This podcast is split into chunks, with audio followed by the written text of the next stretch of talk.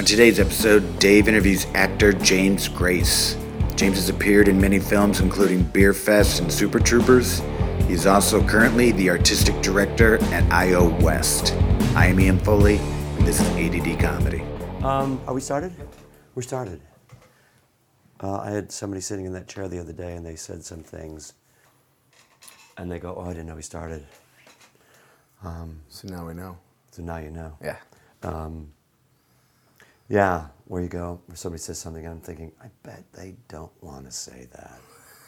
I'm pretty sure they don't want to say that. And I go, they started, and they went, oh, I didn't want to say that. Like, that's okay. That's all right. That's all right. This is what we do. We just, I don't know if you listen to it, but we just sit. And one of the reasons I wanted you to just talk, I wanted to talk to you was this podcast is really about the positive, like positive aspects and the idea of how is it that we're still doing what it is that we're doing? Mm-hmm. You know, because there's a lot of people who went another direction, and we aren't those people. Do you understand what I mean? I think so. Like the idea of how we got that we're not waiting tables. Uh huh. Not that there's a problem with waiting tables. Sure. I just don't want to wait tables. I'm done waiting tables. Right. I've never waited tables. Have you waited tables? I was a busboy at the Hard Rock Cafe, and it's the only job I've ever gotten fired from because the manager was mad a day that I had a construction job that he had to bus tables. And mm-hmm. So the head busboy, when I was on the phone with him and the manager was listening in, was like, yeah, I guess I shouldn't have scheduled you. And I was like, you know what, just blame it on me. And the manager goes, I am blaming it on you. You're fired. And I was like, wow, that's okay. How it works. Okay, I guess I'm out. Right. And I'm just doing construction full time now. Oh, fuck. Yeah. And do you still do any like building shit? Poorly around my house. Right. Yeah. I mean, I'm not the worst, but I'm certainly no Mike Coleman, right. Or Pete Holney, or. Right. But yeah, I mean, just a little bit. But it was a great experience. That's I love the journey that I've had. It's funny sometimes something will come up and I'll be talking about something and then I'll be like, oh my God, I did live in a tent in Hawaii on the beach. Right. That's amazing. For how long? The actual beach living was about a month before I had that accident. Right. You fell off a ladder. I fell off scaffolding that collapsed. Scaffolding that collapsed. Yeah. And how did that change the way you look at things? Well, I when I hit the ground from 2 stories up, I had a geyser coming from my forehead and my bone was sticking out of my arm. And I felt sure that I was gonna die. I mean, it felt like it was really serious. And I had a total sense of calm.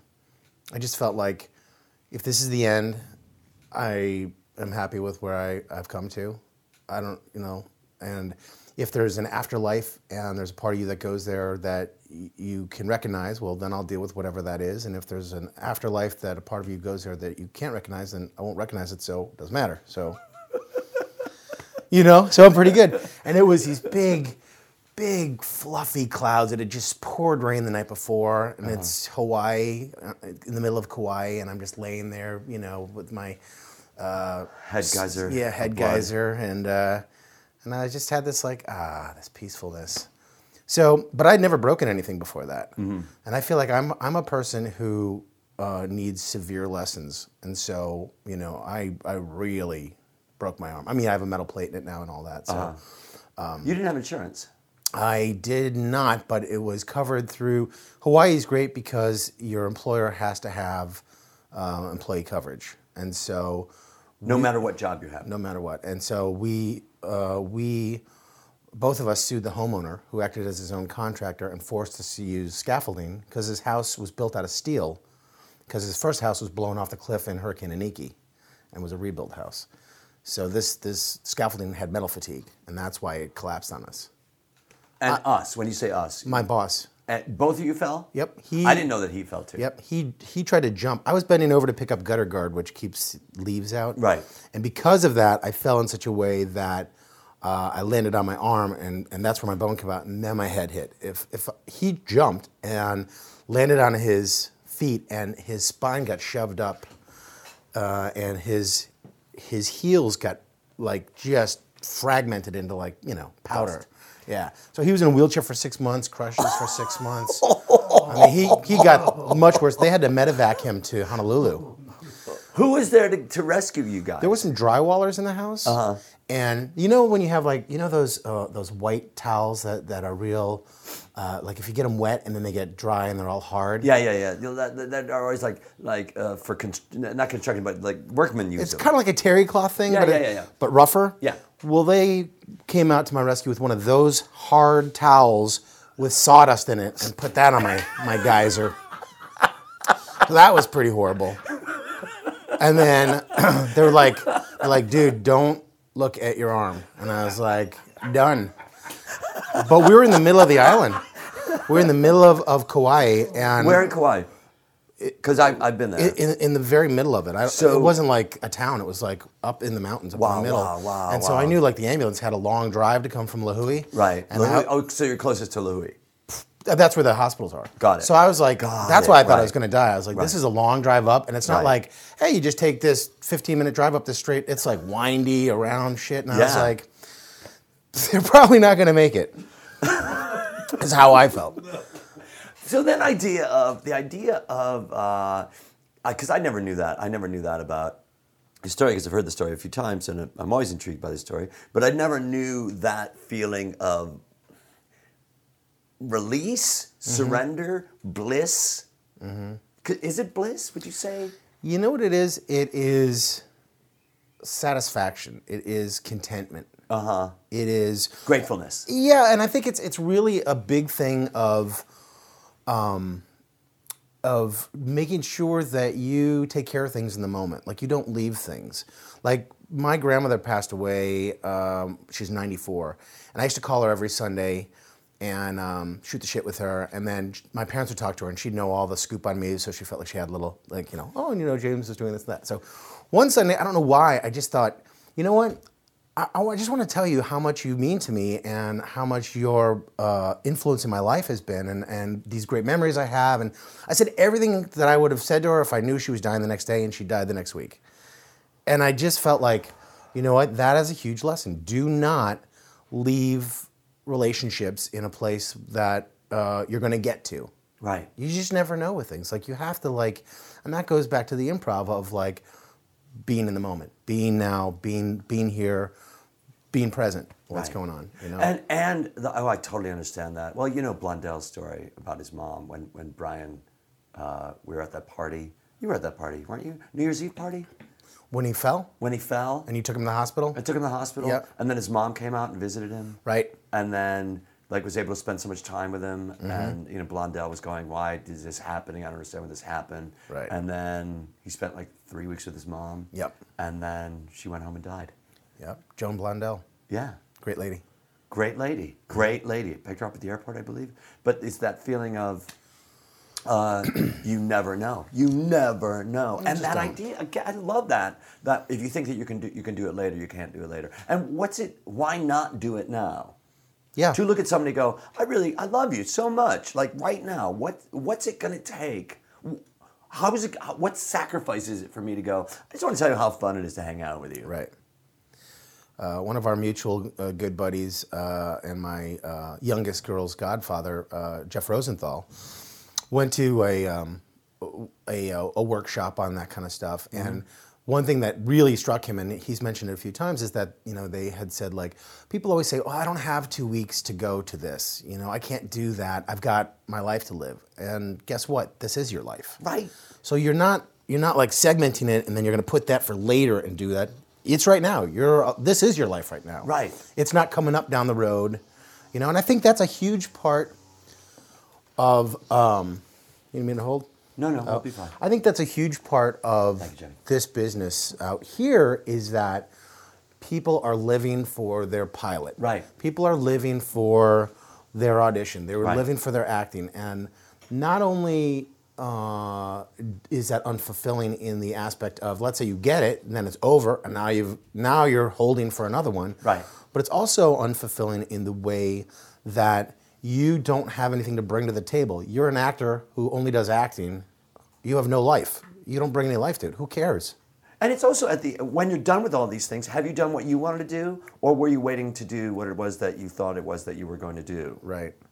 And it goes back to improv as well. Like right now, I feel this way. Right now, in this scene, I want to say that. And how many new improvisers or old improvisers, if you want, experienced improvisers will go. That will come back around, right. And I'll be able to strike that iron while when it's hot later. And it's like it's not going to be hot later. It's not going to be hot later. Well, yeah, it's that you have an impulse. Follow your impulse. Right. Because if you don't, then the relevancy of your move is past. And then when you come out and you're like, hey, there's the bananas. And they're like, what? Oh, from 2 scenes ago. Is that right? Right, the banana thing. That would have been great 5 minutes ago. Right. But thanks for coming out on stage. Right.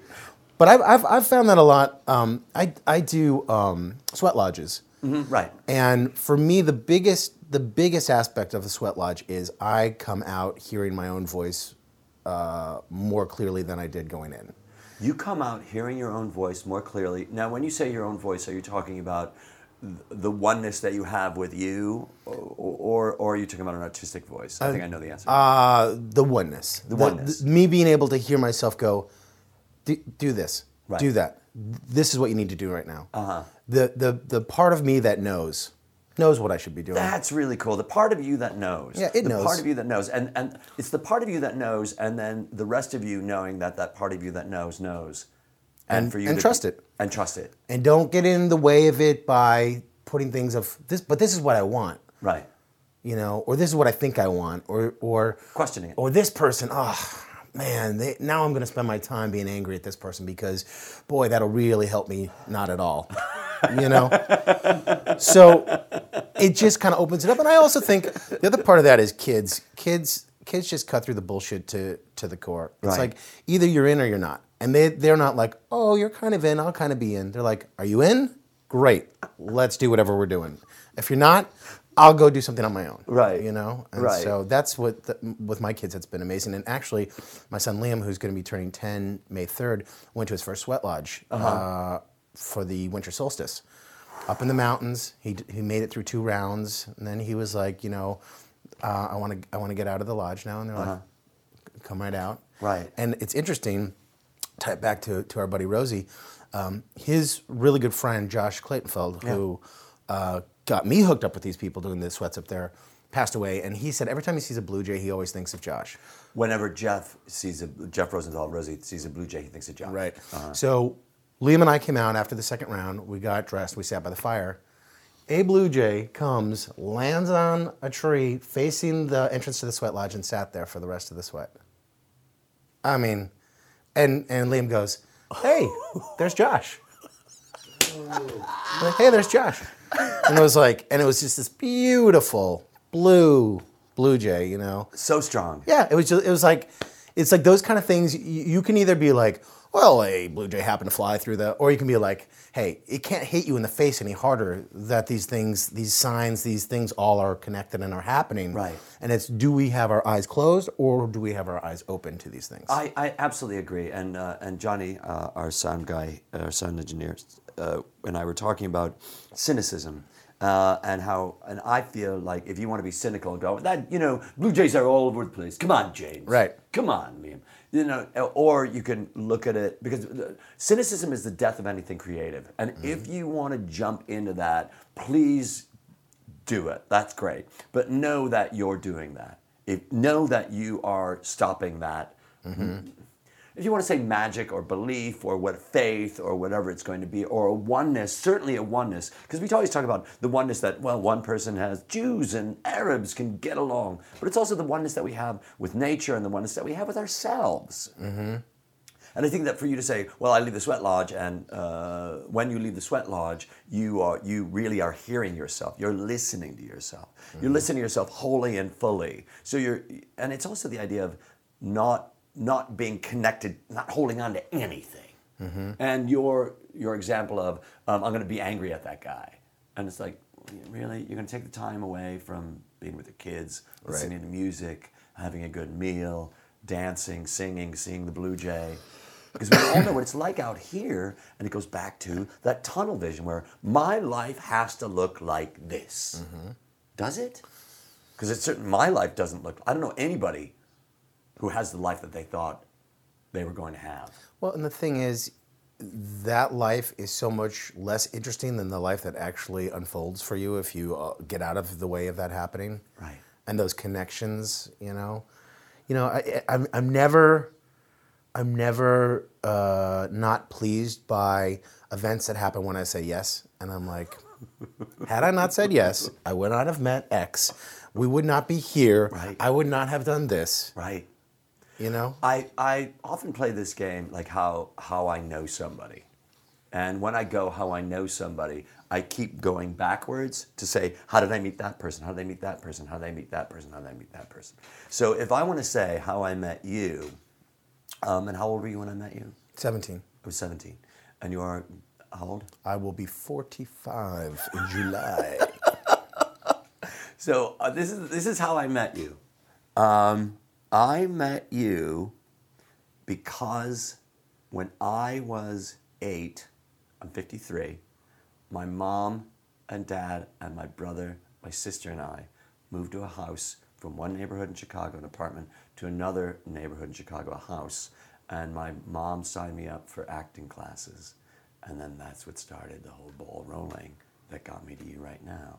So I moved, I met this woman named Esther Wykell, who was my director, and we did a bunch of shows. And I went from there and met a guy named Mickey Henningsen, who is a friend, who was a mentor to me at the time, and Noel Olkin and those people. And then I went to, I did shows in NIU, and then I came back and did theater in Chicago, and then I went to I.O., and that's where I met you. Mm-hmm. But it all started when I was 8.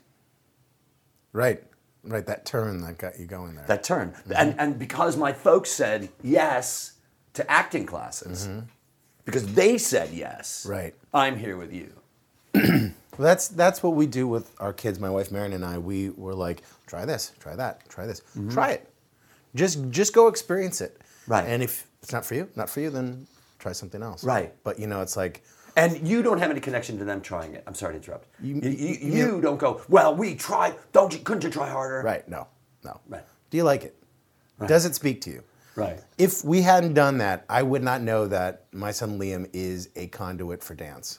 I mean, that kid, the music flows through his body, and it's like a little Michael Jackson, you know? The way he moves is just like, wow, you know? On top of him, like, doing sports and all that other stuff, but, like, he loves dancing. Uh-huh. He just moves. It makes me think of, like, Stevie Ray Vaughan or Jimi Hendrix, how it seemed like you could almost see some kind of thing coming through the Ethernet and the air and just kind of plugging in through them. Mm-hmm. They closed their eyes and it just came out, and, like, right. These dancing's like that. Well, I was talking to Jill Soloway, mm-hmm. Who you know. And I know very well. Jill was talking about being a conduit, saying that she does not indeed own any of this, nor is she attached to any of this. I always kind of choke up, not tear-wise, when I'm about to say something so Southern Californian, but that she's a conduit for this spirit that goes through, mm-hmm. and really, we're all that spirit. So when you talk about that, the clouds that are over, you know, Hendrix and Stevie Ray Vaughan, you know, that they're also over all these other artists that we connect to. Mm-hmm. And then to see it in your kid, that's crazy. Yeah. That's really crazy. And the energy that he gets gives you and Marion and Una and Goldie, that energy of family, and that ties that whole thing, that brings that whole thing of family closer together, and joy that comes from that. Yeah. And collaboration. Yeah. I mean, they all do. Una is a person who likes to look at it, and then she goes in. Oh. Whereas Liam is like head first, and then he's like, where am I? All right. Okay, well, here's how I'll make this work then. He could be mayor if he wanted to be of the city. He just knows how to talk to any. I really admire him. It's interesting to be a father, to have a kid, and the way he can talk to people. I just admire him so much. Like, he can talk to anybody about anything, and that's not my forte. I'm not like, you know. And I think improvisers, it's weird. Some improvisers are very extroverted, right? And some are not. And I am not. Like, you know, when I'm out performing, great, I'm there to do that. Right. But I'm not, I don't need like the, you know, I don't need the gavel in my hand. But he, not that he needs a gavel, but he can just talk to anybody, and he'll, and it was something that worried us as he was growing up, because, you know, the world we live in, it's like you can't just go up and talk to people, but he can. And he'll get them talking about, you know, they've been whittling for years, and their favorite thing they whittled was a blow, you know. Right. It's just an amazing gift that he has. And how we and what ends up happening with that sort of stuff is it inspires us on so many levels. How long is that going to go on? Let's see. It's the honking of the honkies. Oh, really? I can't believe people still do that. I don't know, man. Let me see. There we go. That always makes me think. Your house has, but being at your house and hanging out at your house and watching your kids play and all that sort of stuff, it's just so, there are a couple houses that are like that are little beds of nurturing voices and shit like that, and how exciting it is to be around that, to be in orbit of that. Mm-hmm. But you've also set up that community. I mean, you're part of a community that's out there with the Holneys and the Koechners and the Finns, mm-hmm, and Collinses and what? Collinses, yeah, right. And Murrays, and right. And that universe that we all live in. And I always say, you know, I kind of chalk it up to being from Chicago. But I don't know any better, but I do believe that it works for us Chicago people to have that community, to have that sense of unity. Well, it's interesting because all of those families that we just mentioned, all their kids go to Catholic school. Right. So there's a spirituality that goes with Catholic school. And our Catholic school isn't like real over the head. They don't have nuns or priests teaching. But there is that element of that. And so there's a real community in that school. Right. But inside that community is our Chicago community. And the people that are like that regular great community look at our community and they're like, that's amazing, you know? And I always remember Pat Finn's brother said to him one time, he's like, you don't understand, like a Sunday get-together for you guys is like the party of a year for anybody else. It's like the most fun, people just laughing, having a great time. Everybody's watching each other's kids. Right. You know, nobody would be like, well, that Sean Holney's pretty close to the pool. He'll be okay. You know, it's like, Sean, you got to get over here. You got to put your vest on. And every kid is like, oh, okay, well, these, you know, they all call each other fuzzins, friends who are cousins, because they just hang out all the time, you know? And it's like, my cousins didn't live close by. I saw them every now and then. Mm-hmm. I certainly didn't have what my kids have with this relationship with these kids that they see at every Easter and Christmas and 4th of July and St. Patrick's Day and Thursday. I bet you didn't see that when you moved out here. I bet you never saw that coming. No, not at all. When I got out here, it was my second tour of duty, and I came out to do the acting and, you know, try to focus in on that and you know, I was single, and so there was the immense loneliness that LA can be. Right. It's so isolating, coupled with the struggle, and of trying to figure out who you are, of trying to work in the business. Right, that's what I mean. And so I had no idea that this would be coming, but I mean, it's the most fulfilling thing to be around that family like that, you know. It goes back to something we haven't talked about, but it's in the air, and it's a sense of expectations. And if you could think whatever it is that you think that it's going to be, but it's going to be so much different if you get the fuck out of its way. Yeah.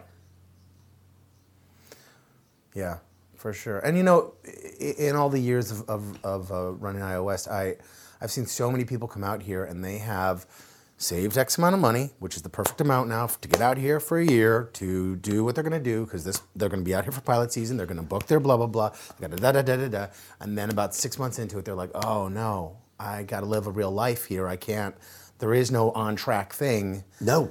And I've seen a lot of them go back. Right. You know, and then I've seen a lot of them like, this was not what I had planned. Oh, not what I had planned. And it's like, nobody in this town cares that you came here. They weren't waiting for you to get here. They weren't holding up production for you. They weren't like, this is a great movie, but we got to wait for that kid from Chicago to get out here, or that dude from New York. Nobody's waiting on you. But I look at it as, you know, there is an infinite amount of work out here. There's always going to be new stuff going on. So it's not like, if I didn't get that thing, it's over, you know? because we just know too many people who have been on SNL, who have had their own sitcom, who have, and it's like, and now it's over. And now that you see them at commercial auditions. And, you know, and it's, they're not dead. Yeah. Or you look at somebody like Koechner, whose names comes up a lot in my mind. Mm-hmm. You know, that like he's a great example of somebody, Dave Koechner, who really crafted his own role, who mm-hmm. really set his own, this is who he is. And he did not stop being who it was that he was. And also just kept going, I'm going to do this, and I'm going to do that, I'm going to do that, I'm going to do that. And we know so many people who don't know the word no, mm-hmm. who don't know the word can't do it. You know, Nia is a great example of keep moving forward, mm-hmm. keep moving forward, keep moving forward, Nevo Dallas. And I love those people. Well, you know, the thing too is, you know, Dave is a very, very, very, very close friend of mine, mm-hmm. and you know, if you just see him at, you know, that movie and that TV show, it looks like Dave just keeps walking around all the time. I know he really had to dig in deep to get stand-up going. That's what I meant. And he was like, all right, well, I'm not getting this right now, so I'm going to make this happen. Right. And you know, now he's filming Anchorman 2, and you know, but. He is a person that when, to me, he's always felt like my big brother. Mm-hmm. You know, he's we started in level 1 class together. In Chicago. In Chicago. I remember one of those classes, I did a scene, I got some ice cream out of a freezer, I put it in the bowl, I was saying, would you like some ice cream? Notes afterwards, Dave was like, he didn't need to tell us it was ice cream, we saw what he did. Like, I clearly remember him going, show, don't tell. And I was like, fuck you, dude. But then I was like, that is a good note. That is a good note. But, you know, so we've been together we lived together for a long time, you know. Mm-hmm. So what can appear easy, I know there's a struggle in there. I'm not saying that it didn't appear easy. I just my thought was he kept going, this is what I want to do, this is what I'm doing, this is what I'm doing, Naked Trucker and all that mm-hmm. was. And I use that as an example because you brought up SNL, and him being fired from SNL was really big. I know firsthand. We were on a trip together up the coast of California and Oregon into Washington, and I sat in the car as he was on the payphone and got that news. And then came back to the car, and I was like, "You have got to be fucking kidding me! What? You had characters that were like the hits of that season." He's like, "They did a test thing, you know, whatever," and. We drove to the ocean, walked along the beach for a little bit. Dude. And it was like, what the fuck? It's crazy. Right. You know? Right. Because I'm a big national park guy and all mm-hmm. that stuff. So I had like laid out when we were going to climb Mount Rainier. So he cut his trip short so he could get back to representation to figure out what was going on. And I did the Rainier Summit by myself. Wow. But, you know, with guides and everything. But...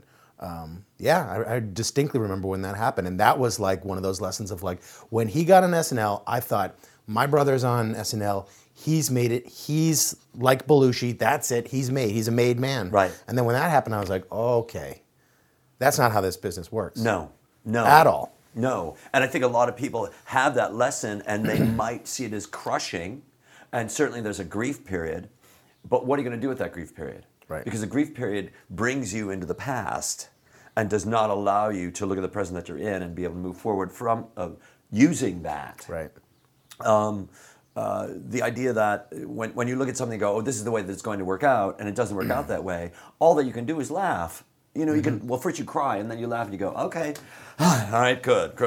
You wake up in the morning and go, my girlfriend. It's like, oh, no, I don't have a girlfriend anymore. Right. We broke up. And now what do I get to do? The other things that I got to do. Right. You know? He's a guy, though, that's like 98% sheer will. Like, I feel like if Dave had to pick a car up off of somebody, he would will that car off of it. Like, he's got that kind of like... Right. And he'd just do it. Right. He'd just do it. And look, and it's so...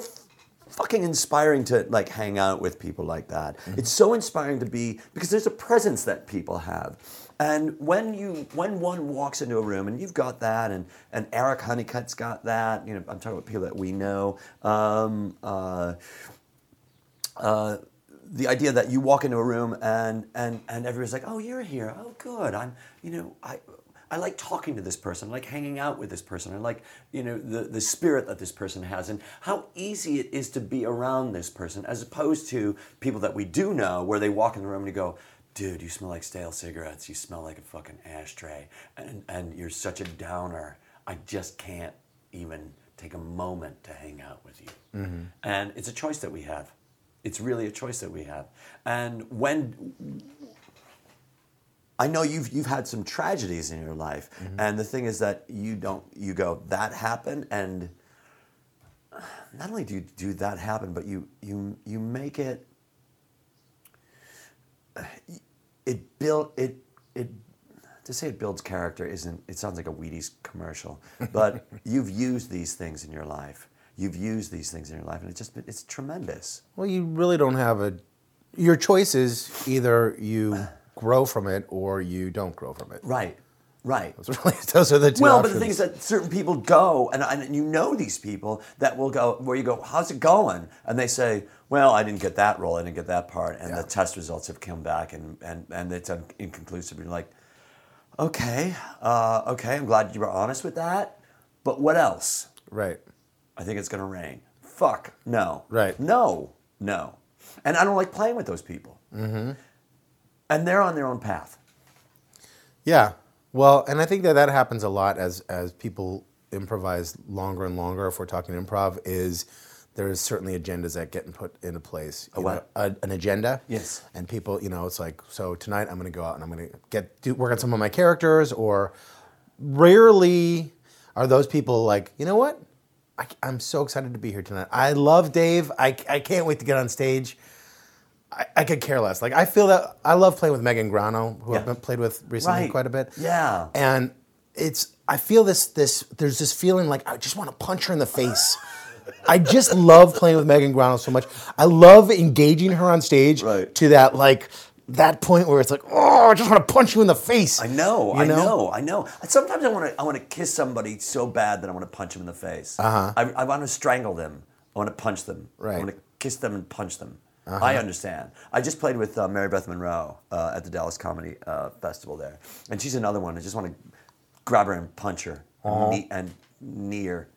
And she's a foul-mouthed person, too. And when you deal with foul-mouthed people, especially of that caliber, you go, there's no governor on what you can do. There's no governor on what you can say. You're going to say it. You're going to go there and say it. Mm-hmm. I mean, she described...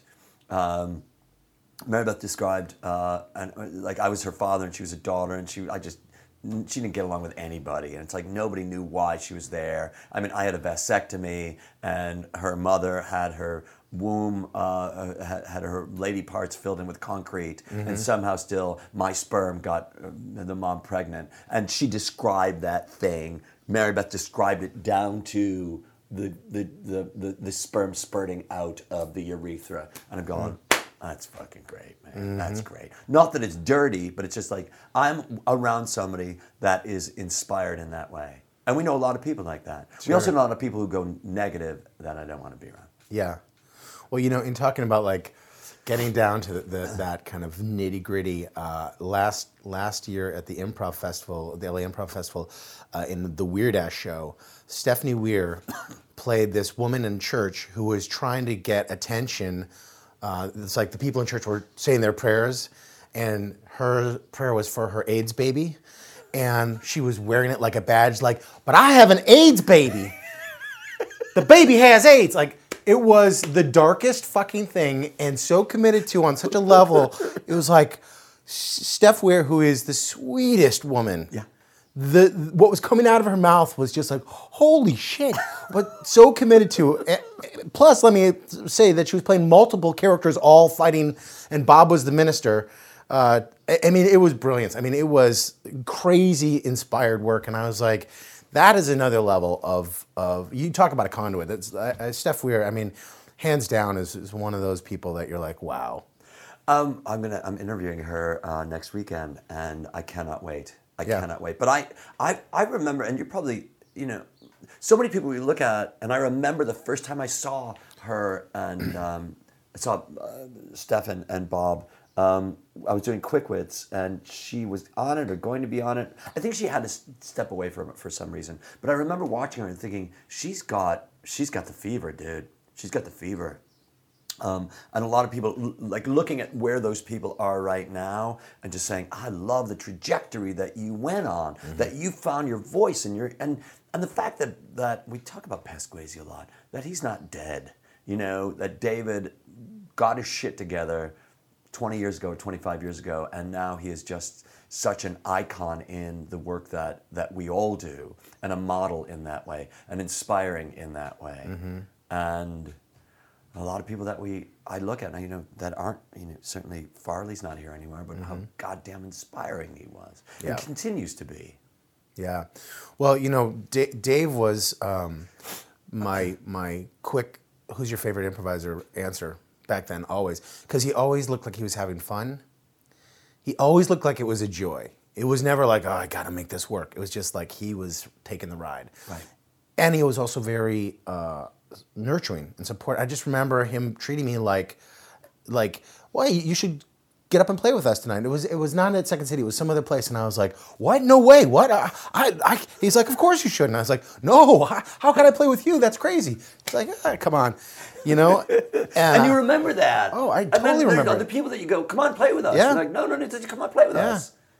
Yeah. I mean, it was that feeling of like, you're good enough.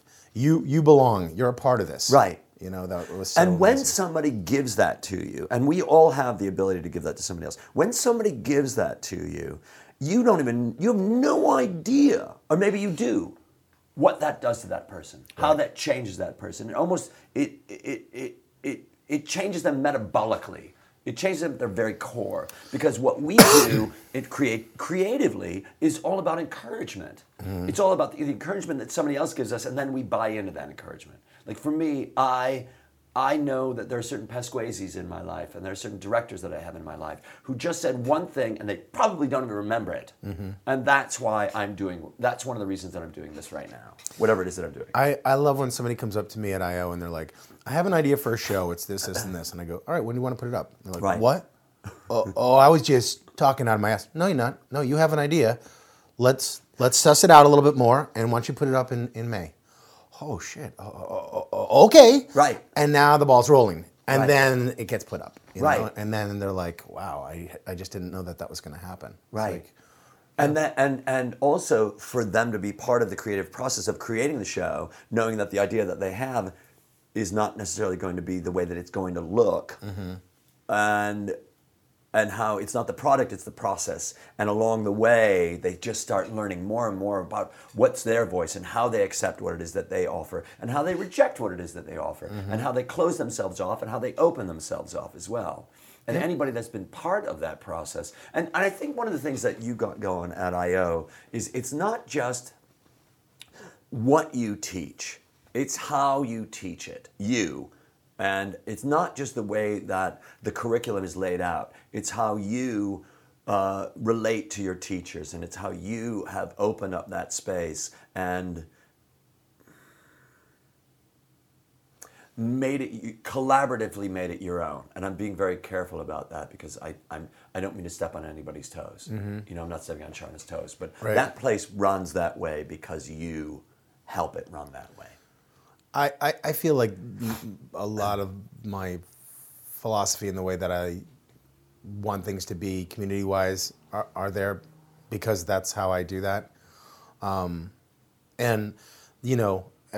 Anything can work. Right. But this is the way. For me, I feel like it should be supportive. I feel like you should have a chance. Mm-hmm. And if you don't step up, then you had your chance. Right. And if you step up, have another chance. Right. Have another chance. Have another chance. Right. And those are the people that become the pillar of the community. Mm-hmm. The people who are like, I want to help. Well, what do you want to do? I'll do this. Great, do it. Right. Like, people just need you to say, yes, do it. Yeah. You have permission to do what you want to do, and I don't need to give it to you, but you clearly need to hear me say that. Now I'm saying it to you. And now if you don't do it, take full responsibility that it didn't happen because I didn't say no. Right. You said no to yourself. Right. When I go upstairs in your office, you're at the center of all that but you wouldn't know, no one would know that. Your desk just happens to be there. Mm-hmm. But it's so, like, there's no borders, there's no your office, there's no this is mine, my space. That just says so much. And certainly it's part of the structure, the architecture of the building, mm-hmm. but it also has a lot to do with the way that you listen to people. I also feel like no one there goes, oh, James Grace is coming, James is coming. That's not there.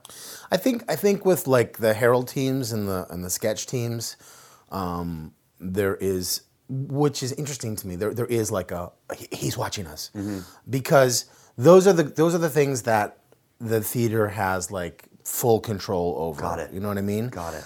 But what's interesting to me about that is that I have never come in and been like, Dave Rosowski, you're off that team. Right. I've never come and seen a show like that. Right. I would talk to your coach and I'd say, I'm wondering what's going on with Dave in here. Like, what are you seeing? You're working with him all the time. Again, it's a collaborative process. Mm-hmm. And they're like, yeah, he's getting it, but we're having this problem. And then I'm a firm believer of like, tell him exactly what you need from him. Right.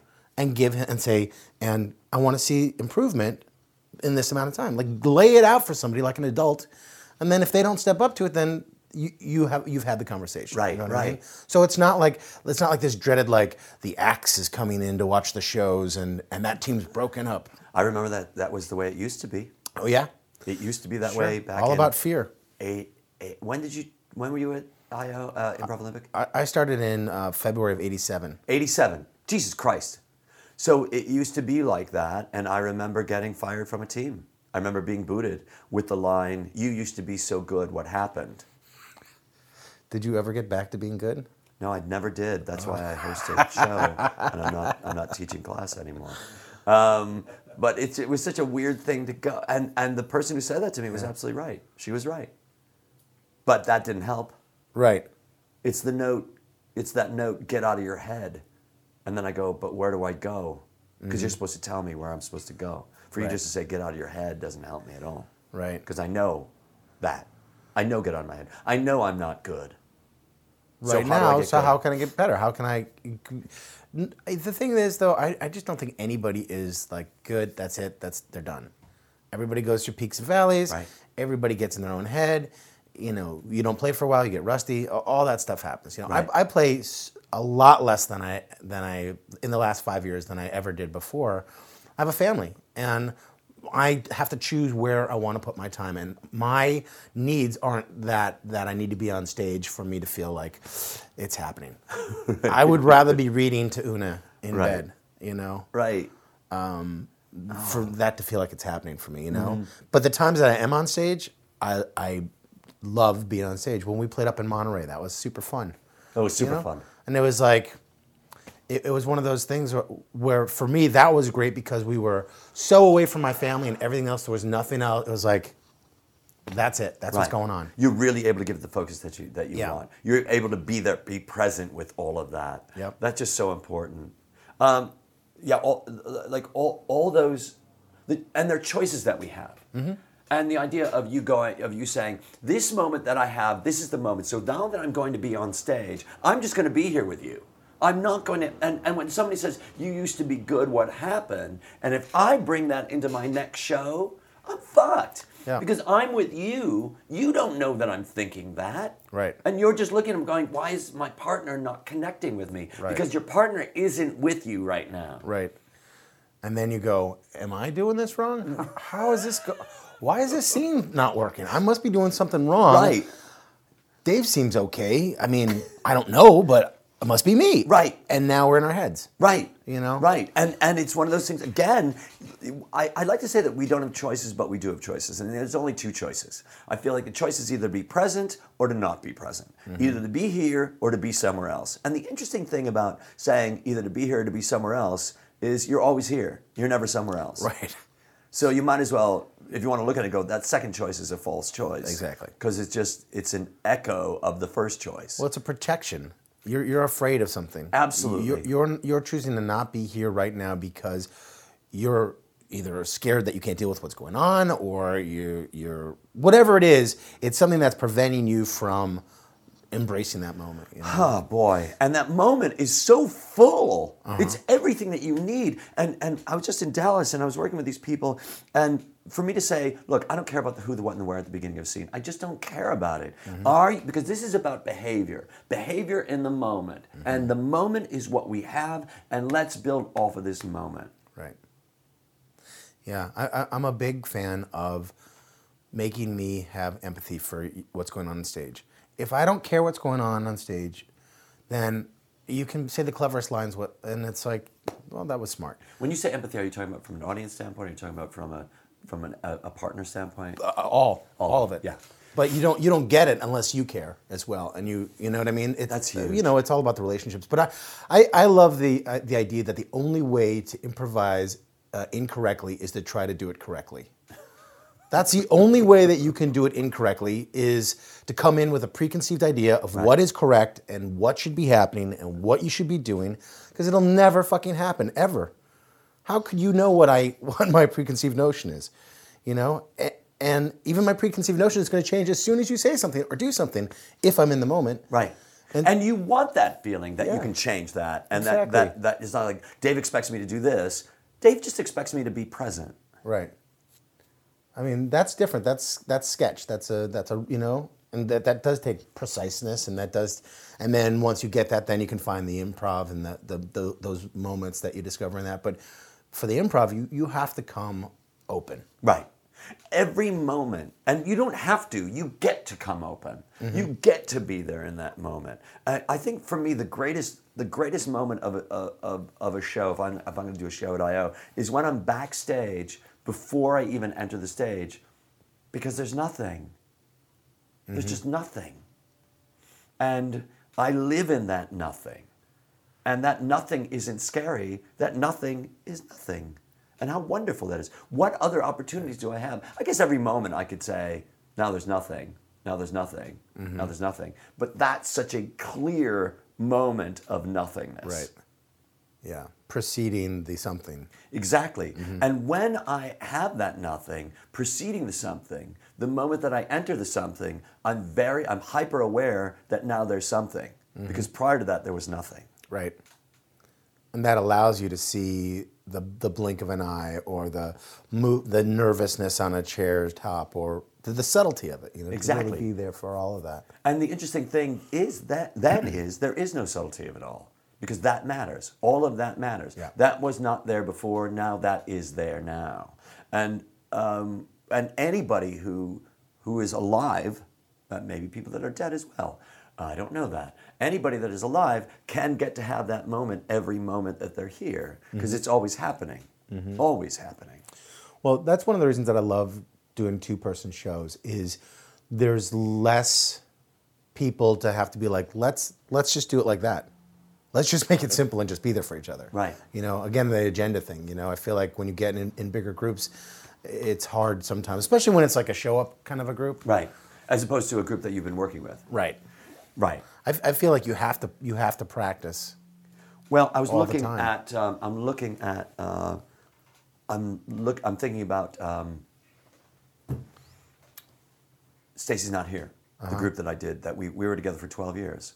And when we're together for that 12 years, we started to really listen to each other, really pay attention to each other. But you're also talking about great people, too. Yeah. And when I say practice, I don't mean get together and do a rehearsal of a show. No. I mean be together and listen to each other. That's what I mean. Yeah. That's what I mean. Because I can't, you know, we did rehearse, but then we stopped rehearsing.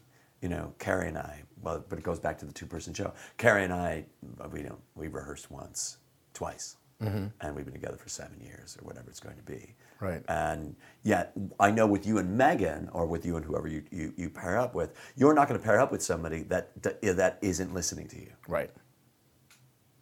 Yeah.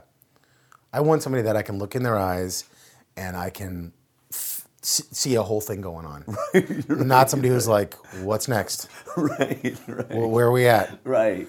Right. Let's do British accents. Oh my God, I totally understand that, and that thought of to look at somebody's eyes, because that goes back to zero, that nothing point, and then to walk in and enter and go, oh my God, man, you're not here, right. You're not here, and that's okay if you're not here, because if you are not here, please be consistently not here, because I can deal with a consistently being not here-ness. Mm-hmm. I know how to deal with that. It's that other stuff where it's like you're here and you're not here, you're here and not here. Right.